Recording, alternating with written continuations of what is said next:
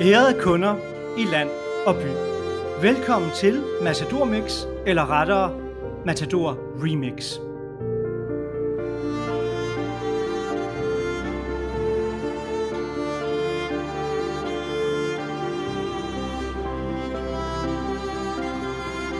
Så har vi gang i andet afsnit, Niels, og øh, jeg er helt vild med, de, med afsnit 3 og 4.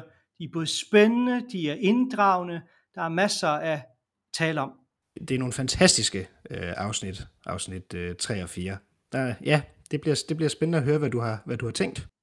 Ja, og du har jo øh, sagt til mig, at øh, lige inden du skulle til at se dem, så var du lidt i tvivl om, om der nu var nok i de her afsnit. Hvad vil du sige? Og så endte du med at skrive 10 siders noter, øh, hvis det kan jo gøre det overhovedet.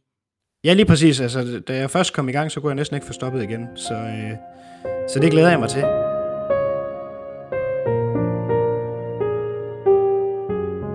Hvad vil du mærke i tredje afsnit? Jamen, hvis vi prøver at, at, at tage det lidt fra starten, så hedder tredje afsnit jo Skiftedag. Det foregår så i 1930. Og det første, man ser, det er jo, at Jørgen Varnes kommer til byen. Øh, Laurits står og pakker ud nede ved banen. Og, øh, og så kommer vi ligesom ind til det her møde på postgården, hvor Jørgen ligesom skal holde en, en, en tale. Han er jo øh, det konservatives øh, folketingskandidat. Og øh, noget af det første, øh, som jeg lægger mærke til, og som hænger sammen med noget af det, du fremhævede i sidste afsnit, det er øh, det her ren, renlighedstema. Så Maud vil gerne have pelsen øh, hængende i garderoben, eller hun vil ikke have pelsen hængende i garderoben til at starte med. Og så, så hører man ligesom, når de kommer ind, at der er så beklumret, og så vil hun måske alligevel gerne have, have pelsen ind igen. Og det er jo noget, som så faktisk går igen flere steder i det her afsnit, og det synes jeg ligesom, vi skal prøve at, prøve, prøve at tale lidt mere om. Fordi så sidder de for eksempel og taler øh, lige inden Jørgen skal op, og Mina, Jørgens kone, fortæller, at Jørgen ikke er nervøs, øh, for han er jo vant til at forsvare 20 og morder og den slags, og så siger Elisabeth, ja, så kan han jo også sagtens forsvare den konservative politik. og, øh, og så, øh, så efter at damen, der sidder bag ved dem, som man faktisk senere hører sige, at øh, hun går rent på sygehuset, når hun hoster, så siger Maud, at øh, der kan meget vel være meget utøj i garderoben. Vil du ikke nok hente min pels igen? Kan I ikke mærke det? Det fyrer med baciller. Og Mina, der er ingen baciller i Jørgens kreds.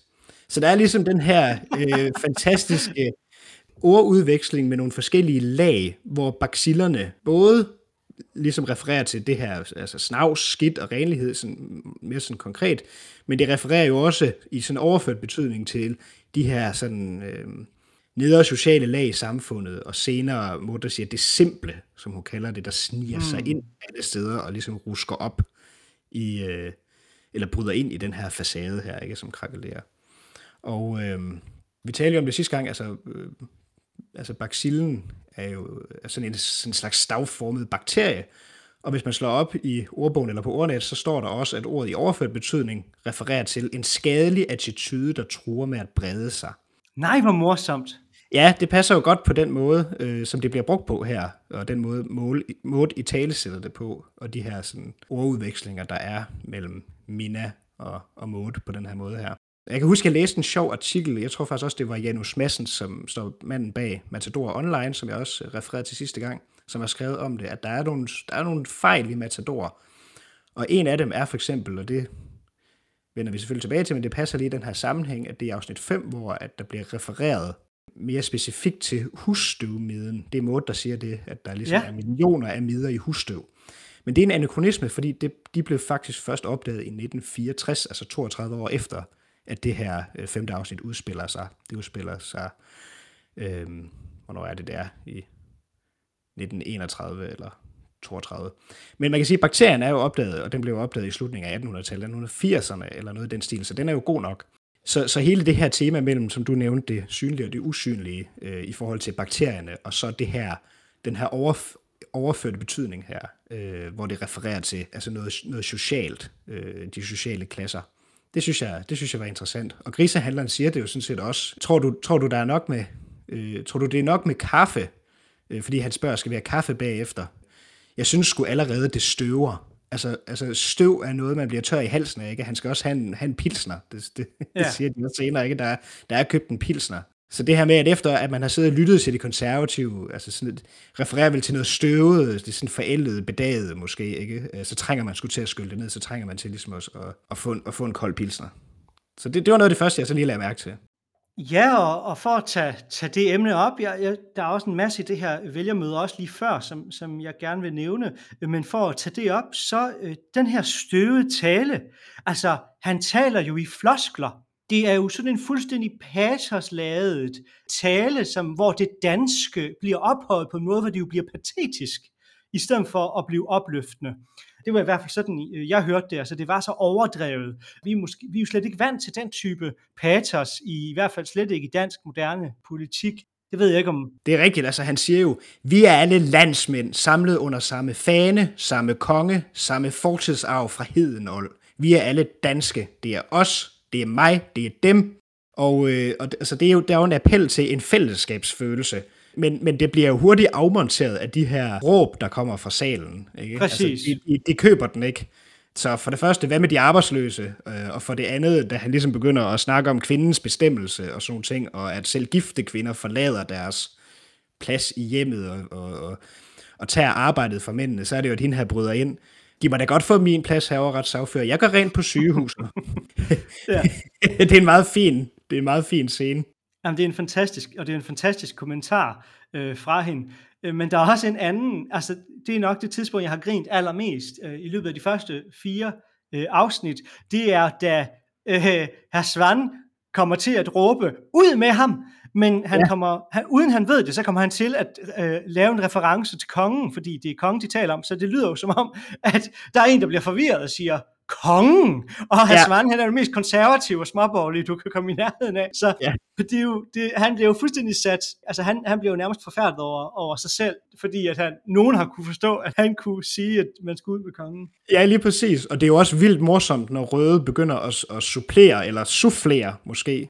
Som vi også lige skal nævne, det er, hvorfor at Jørgen mister papirerne ved togbanen. Og det gør han, fordi at Røde forsøger at stoppe ham i at gå over skinnerne. Men der er kommet et nyt regulativ, der er ved at blive skabt en ny kultur, hvor man går meget mere op i sikkerhed. Men det Jørgen, det føler han så over. Han føler ikke, at det her... For det første har han ikke hørt om det. For det andet, jamen selv hvis der er sådan et regulativ, hvorfor skulle det ramme mig? Jeg har altid gået den her vej, og jeg er jo folketingskandidat, og jeg er overretssagsfører, øh, og så videre. Altså, han føler sig ikke bundet af de der regulativer, som der kommer ud af den der socialistiske regering. Nej, men det er fuldstændig rigtigt, og det viser jo også noget om, at hele den øh, kreds, han tilhører, øh, og, og, og hele det der samfundslag der, som ligesom er forbundet med øh, traditioner, og at tingene er, som de altid har været. Altså det der med, at jeg går den vej, jeg altid har gjort, og der kunne komme et tog, hvor fanden skulle det komme fra? Altså du ved, han kan ikke, det der med, at tingene ja, kan ændre netop. sig. Det er ligesom, han, han, ja, ja, det, det er ligesom, øh, han er også en, en, en traditionsmand på det, på, det, på det område, der ikke og tilhører ligesom øh, den, den, den, gamle, den gamle Helt orden, sikkert. Øh, som simpelthen bare er, er, er nedarvet igennem generationer, hvor alt er, som det plejer at være. Det er det, der sker i den første scene, at han ligesom øh, skal sørge for, at der ikke er nogen, der går over banelæmet, og det og i, i hele den øh, for, forvirring og den tumult der, så mister han så et par øh, papirer fra talen, som Røde han så sidder og læser op fra. Og der er det jo også morsomt, at han, at han soufflerer med at sige, øh, det danske forsvar har fået sin første tanke. Og det altså i stedet for, i stedet for sin første tank. Ikke? Det er en meget morsom kritik af forsvaret, og, og, og det er Jørgen, ligesom står og repræsenterer, at de skulle have fået deres første tanke. Altså underforstået, det har været et tank, tankeløst projekt indtil nu. Men det er jo også fantastisk, fordi endnu en gang, både der, men også et sekund senere, da han så retter ham og siger, at det, det er tank, og, den, og vi køber den fra Italien, jamen den er jo ikke dansk, for han så at vide. Så vi ser, at under hele det her vælgermøde, igen og igen og igen, så præsenterer han et projekt eller nogle floskler, som ingen køber. Ja, lige præcis. Det, det, det er rigtigt. Altså det, det er meget fint portrætteret egentlig, at, der, at de, de er skarpe, ikke? at de har hørt efter, hvad han siger, og så, altså, så de piller det ligesom fra hinanden, synes jeg. Ja, og man kan sige, at altså, jeg kommer jo til at tale om ideologierne og øh, samfundsudviklingen øh, på vores højs- højskolekursus. Og en af de ting, det er, ja, som jeg vil kigge på, det er de politiske ideologier og de politiske partier. Vi taler om de konservative, men de hedder jo faktisk på det her tidspunkt højre. Og øh, der er jo Husmandspartiet, øh, de radikale venstre, som Dr. Hansen stemmer på. Vi har Socialdemokraterne, og øh, så har vi Røde, der ikke rigtig ved, øh, skal han nu øh, hoppe over til Axel Larsen, eller skal han blive øh, hos de socialdemokratiske øh, kræfter. Så der er en scene, hvor Røde han sidder og læser Axel Larsen, og det synes jeg er interessant, fordi Axel Larsen er på det her tidspunkt kommunist, og øh, der er spørgsmålet lidt, altså skal Røde tage skridtet over til kommunismen, eller skal han blive øh, hos Socialdemokraterne? Vi ser altså, at vi er i en, i en brydningstid politisk, hvor venstrefløjen, den er i forskellige lejre, og de det er ikke fordi, de bekæmper hinanden, men øh, det er ikke altid, at de samarbejder. En af de interessante ting, det er, at han så også siger, jamen det er ikke helt dumt, øh, det han siger. Og Axel Larsen, han er jo medlem af Kommunistpartiet i mangfoldige år. Det var han jo meget kendt for. Han var med til at stifte Socialistisk Folkeparti, SF. Det gjorde han jo blandt andet, fordi at han blev smidt ud af det kommunistiske parti, da han valgte at kritisere Sovjetunionen i forbindelse med oprøret i Ungarn. Og så er der også en lille sjov anekdote, og det er, at øh, Axel Larsen han jo faktisk var øh, minister uden portefølje i overgangsregeringen, altså det, der hed befrielsesregeringen efter 2. verdenskrig.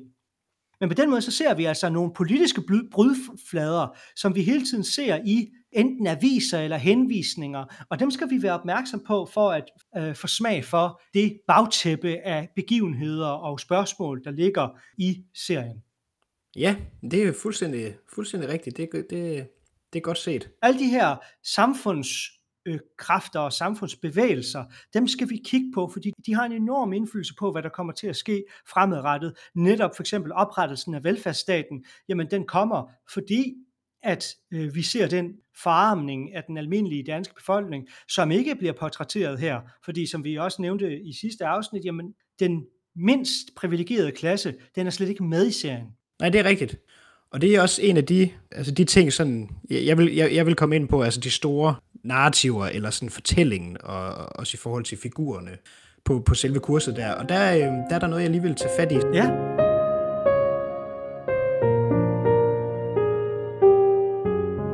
En af de næste scener, hvor Katrine sidder og strikker, og Ingeborg kommer ind, ind, ind til hende, som hun sidder der, og så ved, ved kaffebordet der på duen, der flytter hun en bog og det er lidt svært at se, hvad det er for en bog, men hvis man øh, kigger i manuskriptet, de ligger tilgængelige inde på Matador Online også, så kan man se, at det er Lykkepær, der ligger der. Nå. Og øh, Pontoppidans, Henrik Pontoppidans Lykkepær fra 1898, som jo for nylig er blevet filmatiseret af Bill August med Esben Smed i hovedrollen, er en kommentar til H.C. Andersens bog af samme navn, øh, Lykkepær, fra 1870, og, øh, og i den bog, der går det ligesom rigtig godt for hovedpersonen, en lykkens Pamphilius, øh, som er bestemt til noget mere end det, han er født ind i, og Pontoppidans bog markerer ligesom en langt mere socialrealistisk eller naturalistisk øh, version af det samme tema. Og på samme måde kan man sige, at, at Matador jo markerer begyndelsen på socialrealistisk tv-dramatik i Danmark, altså i hvert fald i det her format, hvor serien, der kørte lige, lige i årene før, jo også var Ballings værk, nemlig Huset på Christianshavn, men det er jo stadigvæk folkekomedie. Øh, og selvom meget kan gå galt, altså, altså det kan godt være dramatisk i den forstand, med oversvømmelser og kommunal indblanding og nedrivningstrusler og hvad de ellers bliver udsat for, så, var tavlen, så bliver tavlen ligesom visket rent for hvert nyt påbegyndt afsnit. Der er ingen tilsvarende kontinuitet, som, som der altså er i Matador. Men jeg vil sige, at selvom hverken Ingeborg, Mads eller, eller nogle af de andre er en, er en lykkepære, så er der alligevel nogle underliggende plottråde, eller sådan narrative grundpiller, der ligesom henter deres sådan, tematiske øh, styrke eller inspiration fra, fra en tradition, øh, øh hvor også lykkepære øh, hører hjemme. Øhm, og, og hvis jeg lige skal tage den op, altså en af de ting, man jo kunne tage fat på i den sammenhæng, øh, Lykkepære øh, handler jo om Peter Andreas Sidenius, senere bare Per, som forsøger ligesom at løsrive, løsrive sig fra sine kår og komme øh, frem i verden, men møder modstand, og, og han e- ender jo så sådan set som de fleste i, i slægten Sidenius før ham, nemlig som enebor isoleret fra, fra samfundet. Øh, så det er jo et spørgsmål om, hvorvidt sådan hovedpersonen skal realisere et indre potentiale gennem nogle prøvelser, eller om dannelsesprocessen resulterer i en integration af individet i det omkringliggende samfund, som ligesom er karakteristisk for den genre. Og Massador er jo så fortællingen om en brydningstid, hvor der i hvert fald er en eller flere forlader deres udgangspunkt, øh, de har i tilværelsen, der banker hul i væggen ind til et andet liv, hvor de så møder modstand øh, på vejen øh, men hvor de så at sige måske er i synk med tidsånden, eller den udvikling og de ændringer, der sker i samfundet, som de ligesom skal være med til at belyse.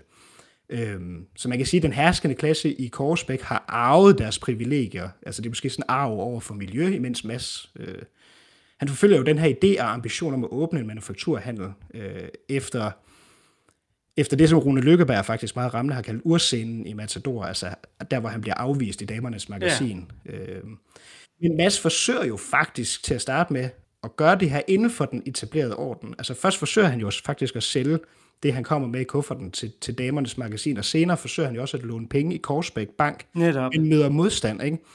Så man kan sige, at hvis Matador som tekst er en slags udviklingsfortælling, så, øh, så er Mads hele vejen igennem, øh, der forsøger han ligesom at vise de etablerede familier, der ikke vil hjælpe ham, at han kan klare sig selv uden deres hjælp, men man fornemmer også, synes jeg, at en hien efter deres accept og trang til ligesom at blive en del af, af, af parnasset, altså at blive integreret i det samfund, han lever og arbejder i, eller måske mere specifikt den øverste del af det samfund, øh, hvilket jo så sker til sidst, øh, hvor, hvor Hammer Ingeborg sidder med til bords ved Moder Hans Christians sølvbryllup. Så det, så det er en måde at, at, at gribe det an på. Det er noget, jeg vil dykke ned i. Det er da fantastisk spændende. Jamen, jeg tænker, der er meget at dykke ned i lige øh, øh, altså, i forhold til, til, til sådan, hvad skal man sige, sådan udviklingstemaerne. Øh, Ja, for karaktererne. Ja, lige præcis, og i forhold til øh, sådan opbygning. Og... Ja, så det er jo egentlig super interessant at lave en eller anden form for sammenligning mellem udviklingsromaner som genre og som Matador, og så se, hvordan de, hvad skal vi sige, spiller sammen. Ja, lige præcis.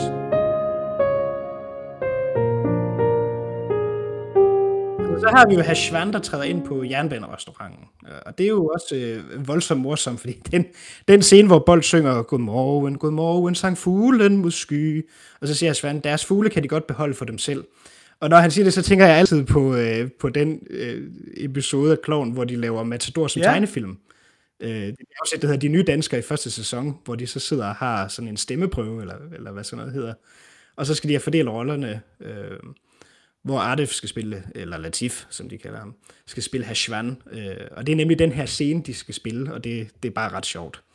Øh, og der er der jo så også et lille, et lille hint øh, til den her forestående undergang. Fordi Hashvan gider ikke at se annoncen fra, fra tøjhuset, han gider ikke at se avisen, den kan Bold godt pakke væk. Og så når han går, så tager han jo alligevel han kan ikke lade være. og lurer på annoncen kan ikke lade være. Og så er det jo, Bold siger profetisk, Nå, herr Schwan, kan de høre Fenris-ulven glamme? Så det er jo en tydelig reference til, at uh, Ragnarok er nært forestående for Damernes Magasin. Det havde jeg også noteret mig. Jamen, det er ret sjovt, men det, jeg ved ikke, om det er at gå, gå og overanalysere det, men man kan sige, at bruge Findersulven som reference for den gamle sådan, verdensordens fald, øh, stiller jo måske både eksplicit sådan, ikke, måske ikke hedenskabet over for kristendommen, og maskeren, der så vil repræsentere kristendommen, men i hvert fald en verdensorden, som, som, som bliver afløst af en anden, og der er ligesom sådan øh, et forældet verdenssyn, øh, som, som, som så bliver afløst af et nyt. I høj grad. Og der er en lang række moralske sætninger, som mister deres betydning. Øhm, når vi nu taler om Hasvan, så siger han, arbejde bærer lønnen i sig selv. Og det er jo en interessant sætning, fordi den sætning, den det maxime, eller den leve, moralske leveregel, altså den har ikke den styrke længere. Der er ikke nogen ære i arbejdet selv, hvis man ikke får en, en ordentlig løn. Altså det er jo øh, spørgsmålet om, hvorvidt at lærlingen skal have, altså øh, drengen Arnold, ja han er jo faktisk udlært nu, så han er ikke nogen lærling, men om han skal have en lønforhøjelse. Så Hasvan, han siger, jo, han siger jo det her til fru Violet, og det er jo interessant, fordi det er en, et maxime fra en anden tid.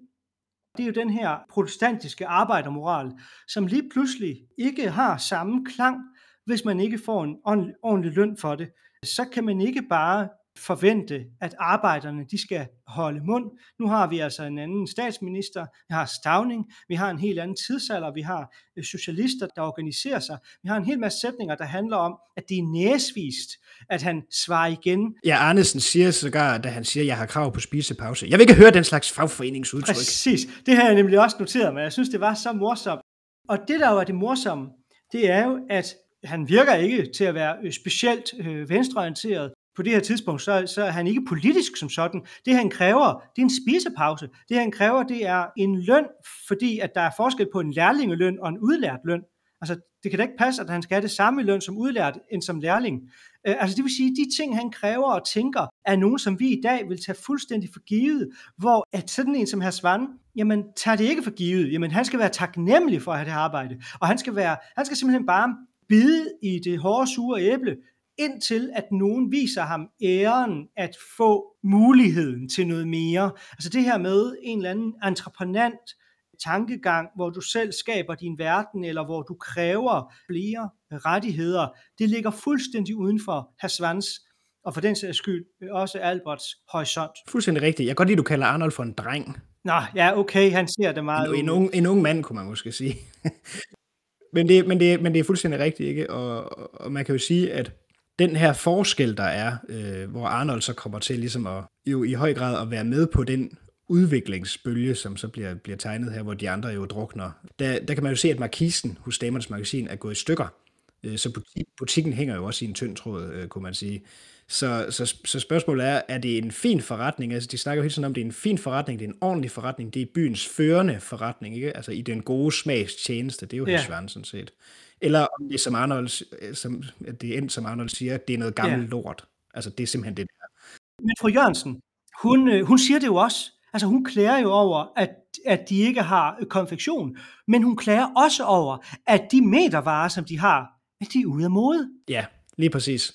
Det skal da også være sidste mode. Ja. Og det er det bare ikke. Nej. Altså. Øh, så der er helt sikkert nogle, nogle ting der, der er interessante. Og man fornemmer også, synes jeg, at man i hvert fald i de kredse langt hen ad vejen har kunne klare den på, på sin fremtoning og de øh, bekendtskaber og venner, man har haft og sådan noget, altså så kunne det godt knage lidt, men, øh, men det skulle nok gå alt sammen, fordi hvis vi bare opretholder facaden og ansigtet udad til, så, så skal det nok gå, ikke? Altså, så, så, og det begynder også at krakelere her, ikke? Altså skoleuniformerne, der kommer på efterkrav, ikke?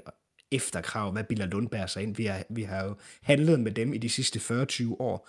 Så i Alberts verden, så er, er traditionen burde ligesom stå over, at det krasser lidt, i, i, i, altså at tiderne krasser, altså det burde man ligesom kunne se gennem, se gennem fingre med. Ikke? Det er også det, han siger til Hans Christian, at ja, ja, ja det kan godt være, at øh, jeg er i et økonomisk uvær, men øh, det er tiderne, og det burde da bare kunne, kunne klares. Altså. Men det er der, hvor man, hvor man skærn har jo ret, at de har glemt, hvordan penge fungerer. Altså fordi i sidste ende, så skal der komme mere, mere ind, end der går ud. Ja, ja, ja, lige præcis. Og det her, det som han siger, de har lært, de har glemt at lære at svømme.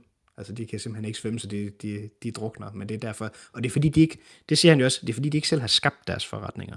Ja, det er jo så hans øh, hypotese, kan man sige. Varnes overlever jo, selvom at han, bliver, han får konkurrence. Så det er jo også et spørgsmål om, hvorvidt at man overlever udelukkende, fordi man har monopol. Ja. Eller man overlever, fordi at man leverer et, et ordentligt produkt og følger med tiden. Varnes, han, han er jo en bank, han følger med tiden, han får lavet de reformer, der nu engang er nødvendige. Ja, helt sikkert. Altså, altså jeg tror egentlig, Varnes, øh, Hans Christian, er en udmærket bankdirektør. Albert har aldrig været en god manufakturhandler. Altså. Nej, nej, og det er jo helt tydeligt fra, fra begyndelsen. Det siger øh, Elisabeth jo også, altså han er udygtig, han er snobbet. Ja. Men jeg vil dog prise ham for én ting, Albert. Ja. Og det er en ting, som jeg ikke kan lade være med at nævne, især fordi du og jeg, vi jo går meget op i herreekvipering og det er jo hans revers, det er spidst. Og øh, det er jeg altid så glad for, og jeg lægger meget mærke til, at, at det er tilfældet. Og øh, det er jo noget, som der gik af mode, fordi at det var jo forbundet med aristokrater og med den pæne klasse osv. Og, og inden for de sidste 10 år, der er det kommet på mode igen. Og det er jeg jo simpelthen så lykkelig for. Jeg synes simpelthen, det er så flot. Og med, og med brede lapeller, hvis du vil kalde dem det i stedet for. Ja, ja. Så der er jo noget med, altså der er jo også noget med den stil, øh, de har. Den er gammeldags, øh, den er så kommet på mode i vores tid, men den er jo gammeldags på det tidspunkt, man begynder at gå væk fra de spidse øh, revers. Altså, det er jo også, øh, det er jo egentlig også lidt, øh, det er jo også lidt interessant. Altså hele, og det er faktisk, øh, jeg skal, jeg skal se lidt nærmere på det. Der er en bog, der hedder, jeg tror den hedder Da jeg klædte Matador på. Der simpelthen, jeg, jeg tror den handler simpelthen om, om, om påklædningen. ja og det, det, det tror jeg også lige, jeg vil dykke mere ned i, fordi det, det, er, ret, det er ret sjovt at, at læse om. Og når vi nu, når vi nu er i, i manufakturhandlen, så synes jeg, vi skal tage episoden med, med baronessen. Ja. Øhm, og det, det er faktisk, jeg ved ikke, hvorfor jeg nævner hende, men det var egentlig bare for, for at sætte scenen. Hun ankommer i hendes øh, pæne bil, og så ankommer der bagefter øh, nogle unge mennesker i en, øh, i en, en sportsvogn, eller hvad man skal kalde den. Og øh, de løber så op på første sal for at tale med Vicky.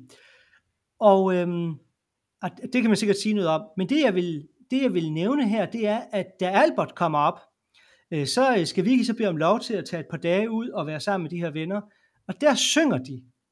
Din mund siger nej, dine øjne siger ja, vil jeg mene. Er det ikke sådan, de synger? Jo, det, jo, det mener jeg også, bestemt. Men i vores ører, 2021, så er det jo simpelthen noget af det mest øh, vanvittige, man overhovedet kan sige nu om dagen. Hvad tænker du på? Din mund siger nej, dine øjne siger ja. Ja. Du eksplicit siger nej til noget, men vi fortolker de, din afvisning til at være ja alligevel. Ikke? Og vi jo. har mange eksempler på det her, om det gælder, end det gælder. Altså det her med samtykke, det er blevet et exceptionelt stort øh, spørgsmål i vores tid. Og øh, der vil jeg sige, at sådan en sæt, altså den måde at gribe det an på, vil være dybt kontroversiel ja. i dag. Jamen helt sikkert. Men jeg ved ikke, om, om, om jeg er den eneste, der sådan blev provokeret i den sætning, eller du bare tænkte, at du ikke sådan tænkte noget over det mere. Jeg synes, det var dybt provokerende, at, at de bare, du ved, sang, din mund siger, siger nej, dine øjne siger ja, og så bup, bup, bup, bup, og ud. Nej, ja, jeg tror ikke, at, øh, jeg tror ikke lige, at bemærke det. Jeg tror simpelthen, at, øh, at Tut, hun stjal øh, billedet for mig. Der, var så meget, så meget, der er jo så meget gang i den i den scene, der Jamen, det er der. øhm, jeg synes, jeg ved bare mærke, af det, øh, mærke i det, fordi at, at samtykke er blevet så vigtigt, og nu siger jeg samtykke sådan i den bredeste forstand, altså det her med, at man skal lytte, og når, når nogen siger nej, så skal man respektere et nej i alle livets øh, facetter. Man skal lytte til hinanden osv., og man skal ikke bare lægge ting i andres mund, og det er jo virkelig et eksempel på her. Ja, helt bestemt. Så kommer der også en scene, som øh, måske også understreger nogle af de her ting, vi har snakket om, altså hvor øh, vi ligesom har fået etableret, at det går virkelig, altså det går af, af helvede til for, øh, for Damernes Magasin og for, og for Albert. Øhm, ja. Men så finder vi ud af, at herr Schwan har arvet fra en onkel i København. Og jeg synes, det er en god scene, for man kan simpelthen se, der hvor han står og, og snakker med frøken Jørgensen og Arnold og fortæller om det, og de står sådan og hyggesnakker, og så kan man simpelthen se, at Albert aner en mulighed. Altså, ja, det som, kan man nemlig. Som en rev, der er ved at dø af sult, der pludselig får øje på en fuldfed gås. Ikke? Altså, det, det er sådan set også det billede, der senere bliver brugt. Den gås, altså herr Schwan, den, ham fik Arnesen plukket til skinnet, inden han selv tog billetten. Så han aner ligesom en mulighed her, og man kan sige, Stakkels herr Schwan, der nærmest kollapser af lykke over at modtage tilbud om at blive kompagnon. Og jeg, og jeg tror simpelthen, altså, han ville skyde penge i foretagendet, selv hvis han kunne se falittens rand, at, at, at hvis det var et bundløst dyb, fordi han simpelthen har en ukulig tro på, at de fine damer nok skal vende tilbage, og at det, han repræsenterer, nok i sidste ende skal vinde. Så det, det er vigtigere for ham, end ligesom at kunne, øh, hvad ved jeg, kunne bruge pengene på alt muligt andet. Det foreslår Arnold jo også, du kunne da åbne en radio- og højtalerbutik. Og, altså, skulle jeg ende mine ja. dage i sådan noget spektakel? Men prøv at tænke på, at det kunne også bare være hans pension. Ja, lige præcis. Så kunne han trække sig tilbage. Der er ikke nogen folkepension på det her tidspunkt.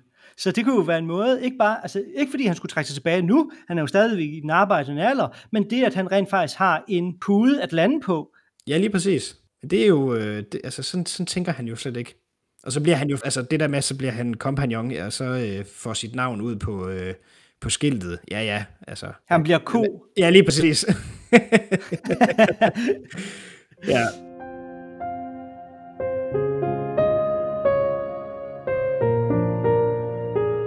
Men, men jeg synes, altså det sidste, jeg så har øh, lige bemærket, det er, at renlighedstemaet, hvis vi skal kalde det det, går, går igen.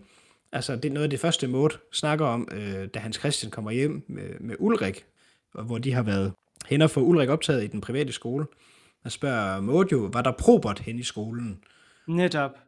Og pæne børn. Og pæne børn. Der stank i hvert fald af sæbelud. Øh, ja, og du hørte vel, om det var pæne børn, der kom i klassen. Så her har vi det her det pæne, renhed, sæbe over for snavs igen, øh, og, og, og, og, og den her reference til sådan en, en social figur, ikke? altså sådan den nedre klasse og sådan noget, der er forbundet, forbundet med det.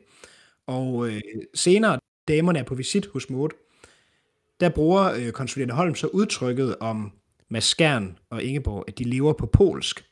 Altså at leve ja. sammen, selvom man ikke er gift.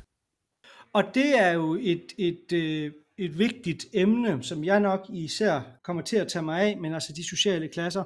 Og det er jo interessant, hvorfor, altså hele spørgsmålet om, hvilke børn, der kan gå i skolen. Og Ellen bliver jo afvist igen og igen, og lærerinden, hun er jo en gatekeeper, altså hun sørger for, at det kun er pæne børn, der kommer der, således at de pæne familier kan, kan være rolige og kan, hvad skal vi sige, være tilfredse med skolen. Og hvad er en af de kriterier, som hun udelukker øh, med? Det er, om du er fraskilt. Det er det, der er det afgørende spørgsmål. Selv når Mads, han lover en helt masse privilegier, skoleuniformer til bedre, til, til bedre priser, stipendiater til børn, der ikke selv kan betale osv. Selv med alle de fordele, der kunne være ved at optage Ellen, så insisterer læreren på, at hun hellere vil have færre børn, selvom hun mangler børn, fordi det får vi at vide, hun mangler børn. Hun vil hellere have færre børn, men sikrer sig, at de alle sammen er pæne, end et fraskilt barn i skolen. Det er ret vildt, især når vi tænker nu om dagen, altså, vi kan jo slet ikke forstå det, men det er jo en, en helt livssyn for, hvem der er inde og ude af samfundet, hvad for et rygte du kan have, og hvad skal vi sige, vil du have et dårligt rygte, eller lever et dårligt liv, den opdragelse, man nu engang har fået, jamen, det, det, øh, det skaber skældene. Ja, det er ligesom de, hvad skal man sige, nogle, nogle sociale normer, der i, i den grad går ind og dikterer øh, den her udvælgelsesproces, øh, frem for at, altså som Mads, altså som du siger, der er, der er nogle helt andre kriterier, end det han ligesom kan, kan tilbyde. Men der er han jo bare øh, iskold, altså så, øh, så gambler han bare øh, og satser hele, hele butikken og siger, at der kan jeg fuld, der kan jeg fuld berolige dem. Ellens mor og jeg skal gifte den nærmeste fremtid. Der er han, der er han, der er han sikker i sin sag. Der siger han, øh, skriv de bare Ellen Andersen Skjern. Det er modigt. Ja, det er det jo, fordi han ved jo ikke, om, om Ingeborg hun vil sige ja til, til det, også selvom det virker jo som om, at, at det kunne gå den vej, og hun, hun bliver jo også sådan lidt, altså, jamen så må du fri til mig, men er det sådan, du er fri til mig? Og så, ja, men det er jo, det er jo godt for børnene. Nå, jamen... Hvad er det også for et frieri? Altså... Hvad, hvad med os? Hvad, altså, kan du, elsker du mig? Altså, eller har, er der noget mellem os? Det, det får vi ikke at vide. Det, det altså, hænger i luften. Man, man, man til pragmatisk frieri skal man da lede længe efter. For så vidt pragmatismen forstår man på grund af tiden, men det er jo mere det her med, at Ingeborg trods alt forventer eller håber på, at Mads jo kan lide hende, at Mads rent faktisk også har følelser for hende. Ja, ja, men det, øh, altså, jeg synes bare, han kunne godt have været en lille smule mere romantisk, måske. Jo, jo, men det, det, det, det er jo det. Han kan godt forstå et digt, og han kan godt tage sten til det, men det gør ham ikke romantisk. Ej, på ingen måde, men det er som om, at, at Ingeborg alligevel sy, altså, synes, det er lidt sjovt, fordi så kan hun også ligesom drille ham med, at han netop øh, bare er pragmatisk, og, og så kan han jo heller ikke lade være med at smile, og det falder hun jo også lidt for. Ja, det er rigtigt. Det er en fin scene, det siger jo også lidt om, øh, hvem, hvem de to er.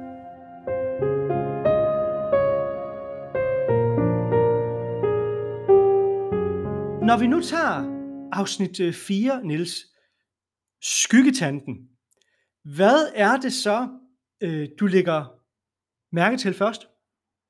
Jamen, øh, jeg må sige, at det, den første scene, hvor Mads øh, og børnene henter Kristen på stationen, det er jo første gang, vi så møder øh, Kristen, øh, Mads' lillebror.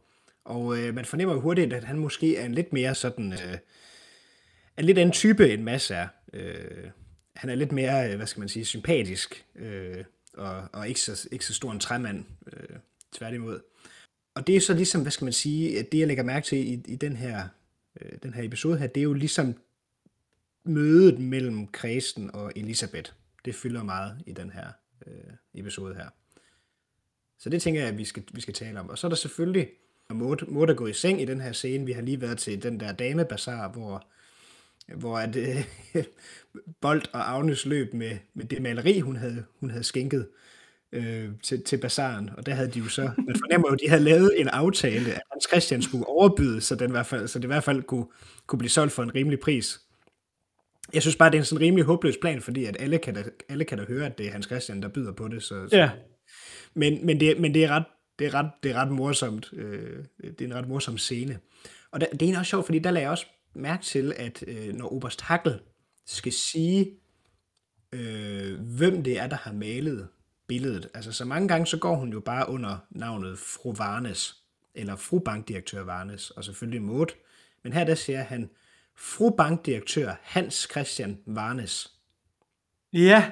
Og det er, bare, det er jo en sjov måde, en sjov måde at nævne hende på, altså en sjov måde at hvad skal man sige, titulere hende, ikke? Altså, det, det, det... Jo, men, men også at gøre hende til en, Altså, det er, jo, det er jo helt klassisk det her med, altså, øh, nu tager bare en reference fra filosofien, men ofte så, når man skal præsentere Simon de Beauvoir, så taler man om Sartre, når man skal præsentere Hannah Arendt, så taler man om Heidegger. Altså det her med, at når vi skal præsentere kvinden, så skal vi tale om manden. Ja, lige præcis. Det viser jo også, hvor patriarkalsk øh, Oberst Hackel er, og hans øh, verdenssyn. Jamen, det er manden, der er øh, i centrum, og det bliver jo også sagt... Ja, samfundet i det hele taget på den tid.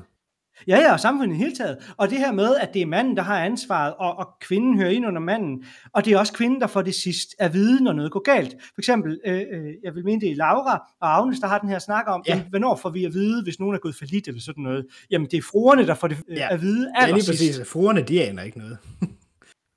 Men det viser også noget om, altså så er Maud ligesom gået i seng, og det er jo det, hun ligesom, det er jo det, er jo det hun er kendt for at gøre. Jeg lægger mig.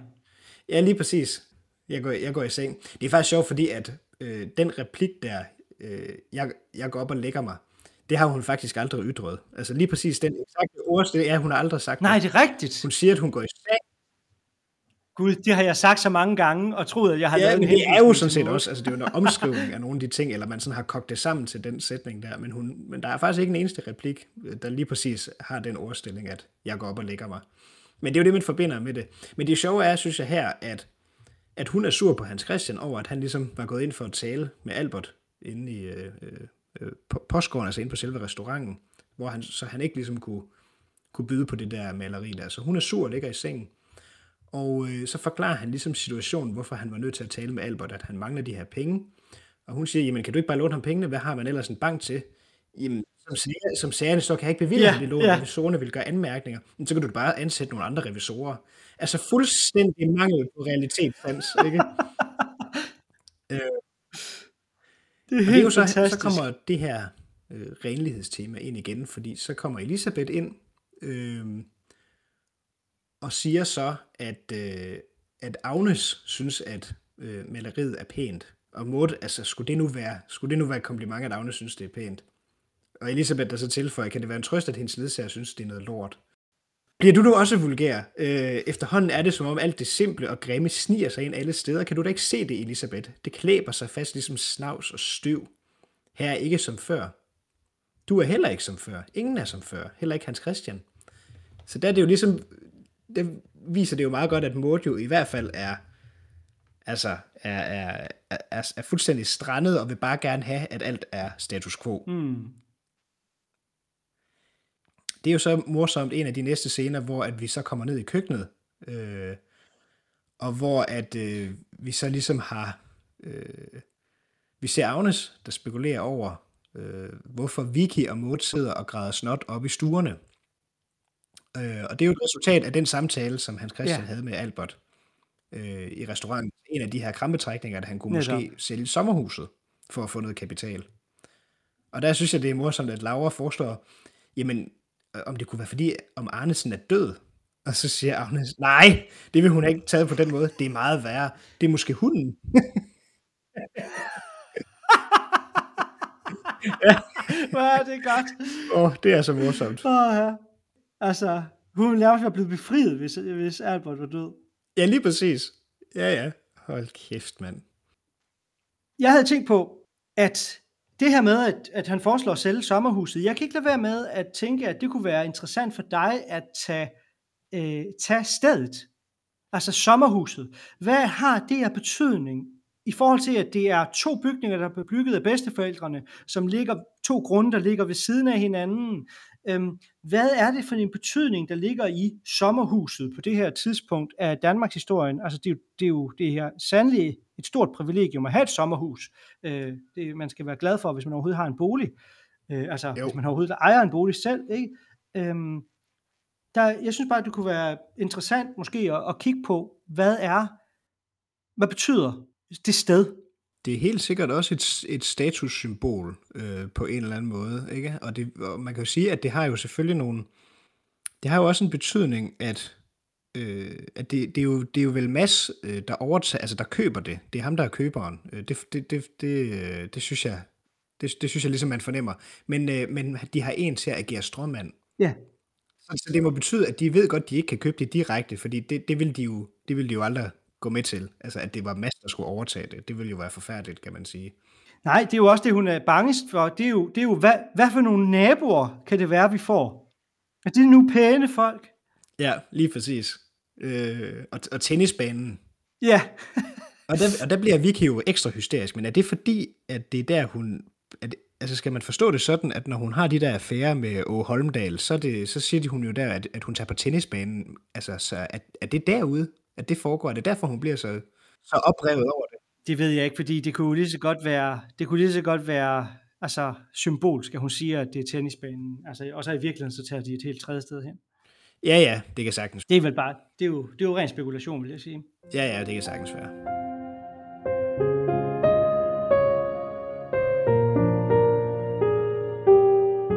Og så kommer vi jo til en af de her øh, øh, store, store, øh, den store handlingstråd i det her afsnit, øh, den her episode om Kristen og Elisabeth. Ja, og inden vi, inden vi kaster os over selve dem, så synes jeg, vi skulle starte med, med Kristen alene, øh, og så helt gå tilbage til, til afsnittets begyndelse.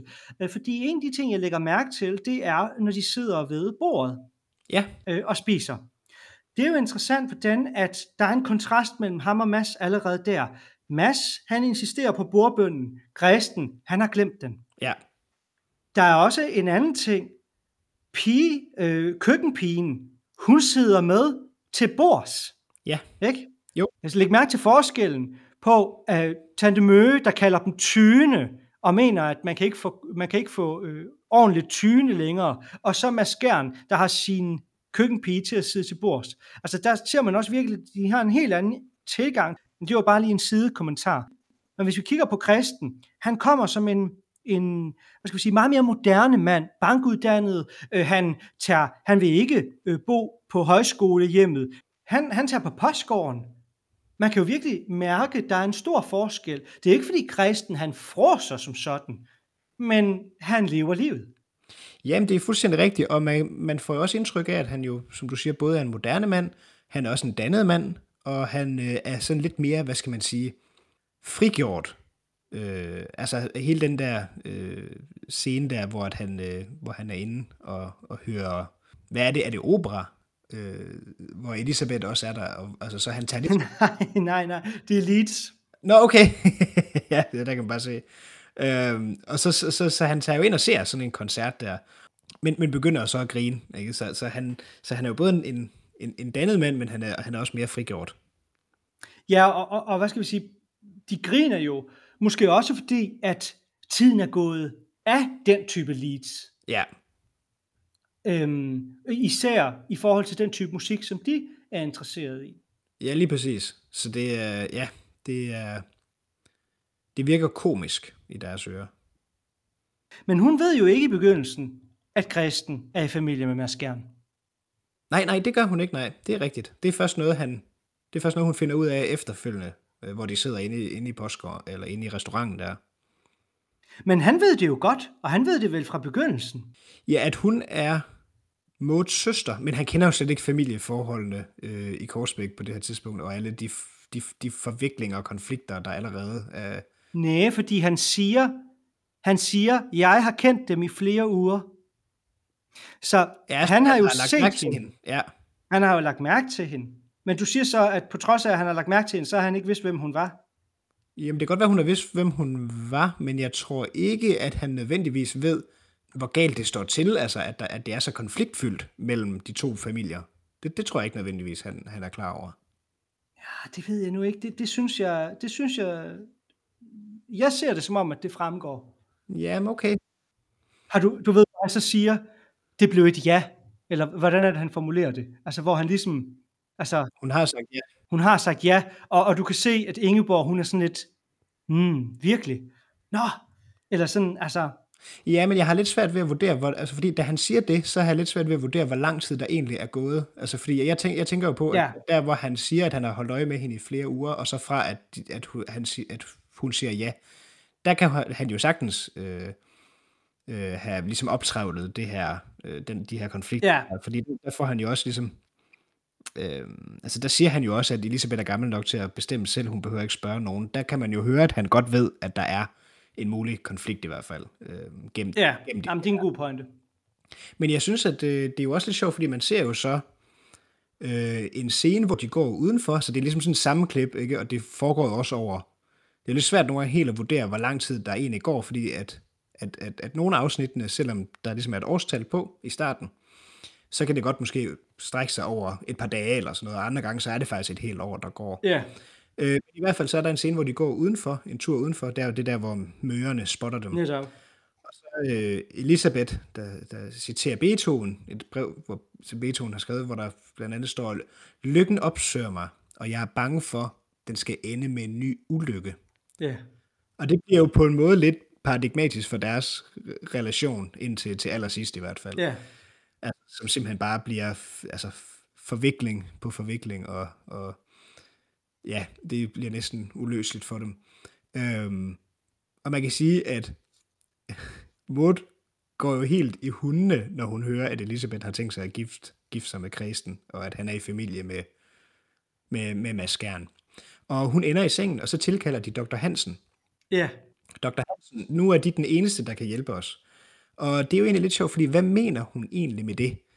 Jeg har læst en, en artikel, som Martin Kongsted har skrevet om, øh, om Matador, hvor han tager øh, spørgsmålet op om, hvorfor der ikke er nogen præst med i Matador. ja, Altså, der er, der er præster, men, der, er- men, men præsten er ikke en af de etablerede og tilbagevendende figurer. Altså, præsten er ikke en del af figurgalleriet. Øh, ligesom, øh, øh, du ved, så har vi bankdirektøren og, og manufakturhandleren og, og så videre. Så der, men der er ikke nogen præst. Øh, og der er det, der er det øh, som om, at Dr. Hansen ligesom har overtaget den rolle og fungerer lidt som sjælesørger. Ja. Altså en, som de kan til, og en, som ligesom ser det lidt udefra. Øh, og man fornemmer også, at han har lidt den funktion i den her scene. Øh, men, men jeg ved ikke, det kan også være, at Maud tænker, at han måske ville kunne forhindre giftermålet ved at tale med Elisabeth og så tale hende til fornuft, fordi de ligesom ja, det er jo det, hun håber. er gode venner, ikke? Øh, og der, der er der nemlig noget interessant, og det er noget, jeg vil, jeg vil dykke ned i. Fordi der spørger Dr. Hansen Elisabeth, kan de klare det? Altså en helt anden tilværelse uden for deres egen kreds. Og det er noget, jeg vil prøve at, at dykke ned i. Øhm, altså begrebet en kreds. Øhm, så man kan sige, altså en kreds, som en, en måske i første, første omgang en slags rummelig figur, der ligesom indkapsler husets eller hjemmets sociale sfære i sådan en normativ betydning. Det siger noget om, hvilken sådan socialitetsforståelse, der er på spil mm. øh, serien. Og en kreds er ikke nødvendigvis det samme som social stand, for man kan godt tilhøre samme sociale stand, uden at tilhøre den samme kreds. Ja, Og kredsen omkring Varnes er centreret omkring hjemmet. Og hjemmet er, hvis vi skal sætte nogle lidt mere tekniske termer på, så kunne vi jo for, forbinde det med det græske oikos, altså hushold eller husholdning. Øh, også roden til ordet økonomi. Øh, økonomi er sat sammen af oikos, hushold og nomos lov. Så kredsen er ligesom med til at skabe sådan orden og struktur, altså lidt det som en lov, og så med hjemmet og familien som, som centrum. Og øh, George Patterson, en britisk filosof og teolog, du kan måske huske ham, han var med til yes. øh, med i bedømmelsesudvalget til mit phd forsvar ja, som har forsket i kirkegård den danske guldalder, altså perioden sådan fra omkring år 1800 frem til 1850. Han bruger Heiberg-kredsen som eksempel. Så man kan sige, at sådan indercirklen, hvis man kan bruge det udtryk, øh, i Heiberg-kredsen, bestod jo af øh, Johan Ludvig Heiberg, som ligesom var sådan en slags kulturkonge i guldalderens København, og hans mor, Thomasine Gyllenburg, og hans øh, Heibergs kone, skuespillerinde, øh, Johanne Louise Heiberg. Så kredsen, altså det, det udtryk der, det er ikke sådan, at det er sådan en slags sådan semi-offentlig sådan salon i sådan en salonkultur eller sådan noget, men det er ligesom den sociale urcelle med familien og hjemmet som centrum, hvor hvert enkelt familiemedlem, eller hver person har sådan en bestemt rolle, og hvor dem, der tilhører kredsen, kan komme på visit og så videre. Men man skal ligesom lukkes ind i kredsen, altså lukkes ind i hjemmet. Så, så kredsen er den sociale og normative ramme for det at føre hus, kunne man sige. Altså ikke bare som hushold for, hvis vi tager Matador, ikke, så vil Laura og Agnes jo også høre med til den del. Men kredsen er ligesom hjemmets eller husets sociale horisont, øh, og hjemmet som sted Mm. Struktur og social sfære var utrolig vigtigt, både i, i guldalder, men også senere her i Matador, i de her altså i de fine gamle hjem, der jo netop også har eksisteret længe, og som overtages af generationerne, og sikkert går tilbage til den periode, altså sådan midten, slutningen af 1800-tallet. Øh, så altså, Hans Christians bedstefar, Gamle Hansen, og Alberts bedstefar, de må være fra, fra den periode måske lidt efter. Men altså kredsen som den sociale, sådan ursælge matador, der repræsenterer en gammel kultur, det, det er noget af det, jeg vil dykke ned i, som jeg synes er interessant. Det er vanvittigt interessant, og jeg tror, det er ekstremt vigtigt for at forstå de sociale lag og hele den kontekst, både historisk. Men jeg vil så lige spørge dig om noget, fordi at øh, det er, jeg synes, det er en underlig scene, fordi de får afværet forlovelsen mellem øh, Elisabeth og Kristen. Øhm, så Hans Christian får overbevist Elisabeth om, at det er en dårlig idé at gifte sig med Kristen. Og det er simpelthen på grund af det, han nævner, at der foregår i bagbutikken. Ja. Altså, det, så er det fordi, at øh, Kristen og Mads i smug låner penge ud, altså handler med pantebreve, og, og at det ligesom kunne risikere at ødelægge banken. Altså Elisabeth kan jo godt se, at de er i gang med at knuse Arnesen, og, øh, og, og hun har jo ikke rigtig noget forhold til Arnesen, øh, men, men hun vil jo ikke se det samme ske for, for Hans Christian og Maud. Øh, så er det derfor, at hun så vælger at bryde med forlovelsen? Altså bryde forlovelsen med Christian? Det ved jeg ikke. Altså, enten så er det fordi, at det de gør, det er, øh, og det tror jeg i højere grad er tilfældet, at det er umoralsk, øh, eller kan anses for at være umoralsk. Altså det her med, øh, eller så fordi, at det decideret er ulovligt, øh, fordi de ikke har oprettet en bank endnu på det her tidspunkt. Øh, jeg tror ikke, det er fordi, at de kan, altså at de kan komme til at udkonkurrere øh, Hans Christian og Måde, Det, det tror jeg ikke er at det, det handler om. Udebart så tror jeg, det, det er et spørgsmål om etik. Altså hvorvidt at det er lovligt eller ej, og hvorvidt at det er øh, etisk acceptabelt eller ej. Jamen det kan godt være. Jeg synes, jeg synes bare, at de grunde, det kommer med i løbet af serien til, at, øh, at altså, hvorfor de ikke kan få hinanden, de to, at de, de er... Altså, jeg har, jeg har nogle gange lidt svært ved at forstå dem. Altså, hvad er begrundelsen egentlig?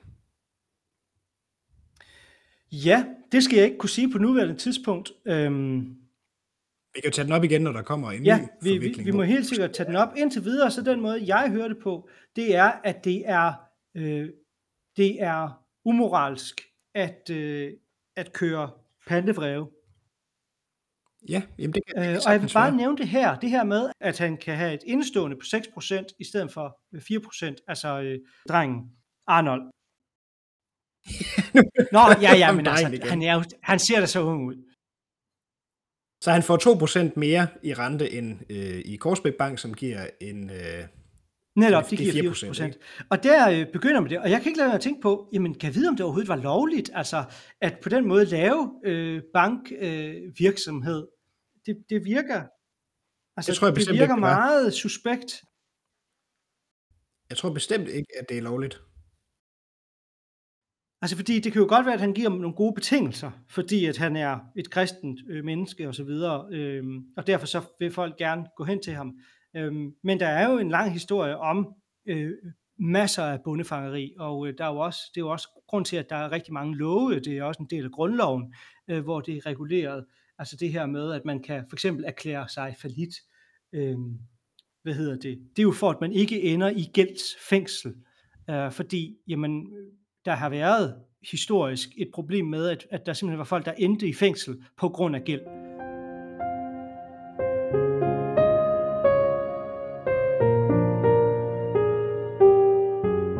Hvad er så det næste, du har bemærket?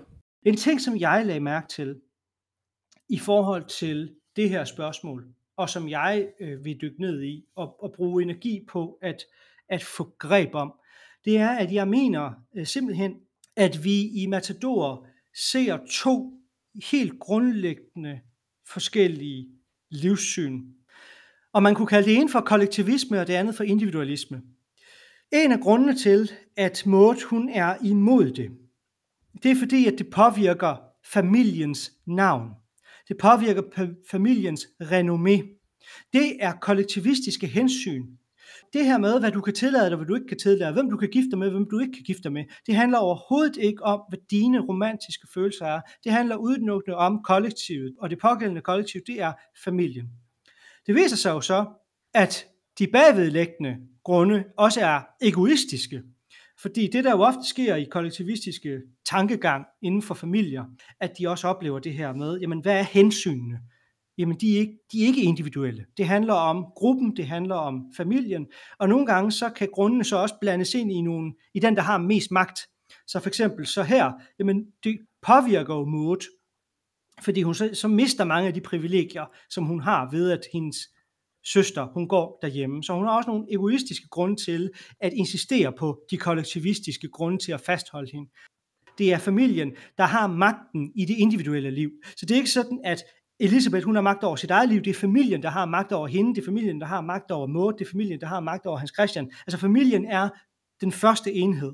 Modsat Elisabeth, der jo siger, nej, jeg skal jo også leve mit liv.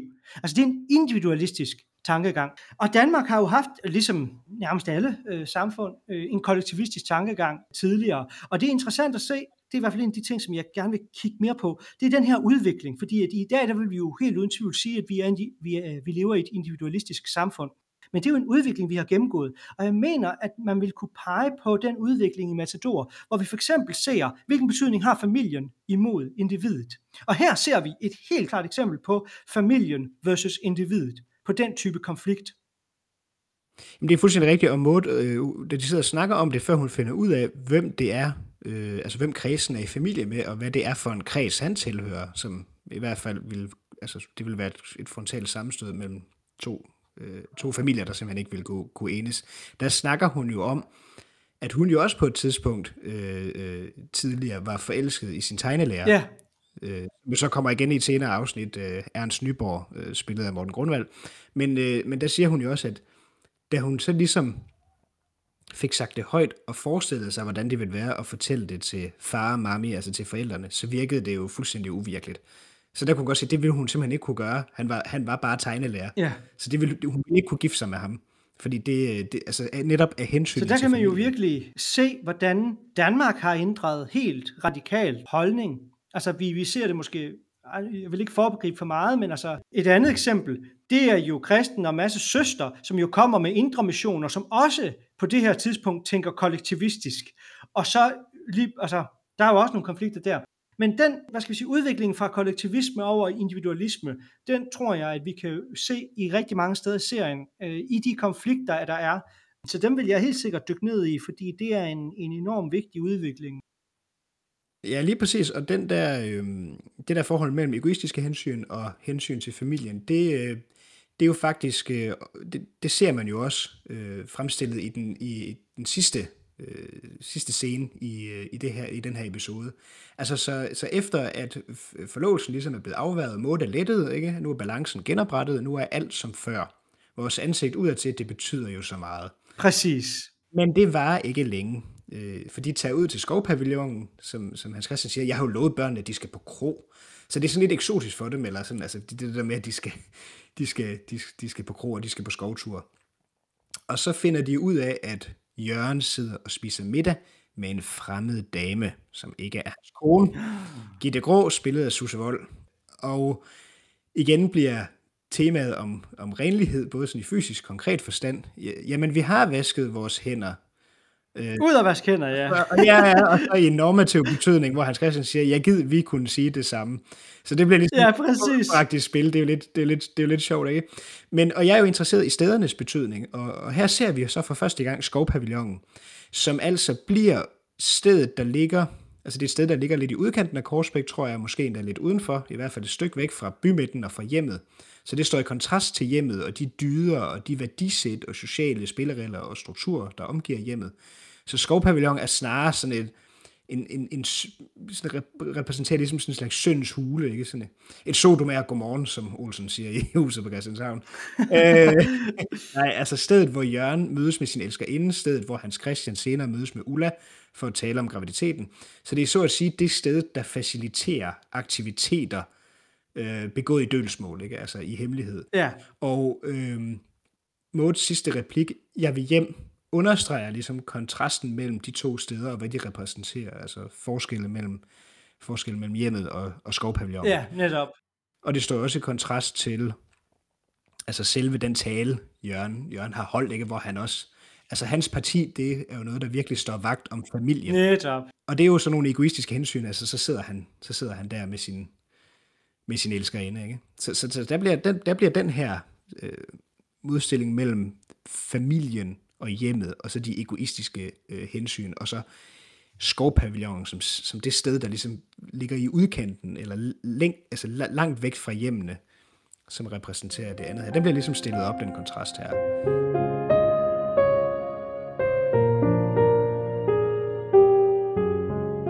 Der er virkelig meget at, at tale om, øh, så jeg kan slet ikke, øh, jeg gruer det næsten for de næste, de næste 18 øh, afsnit.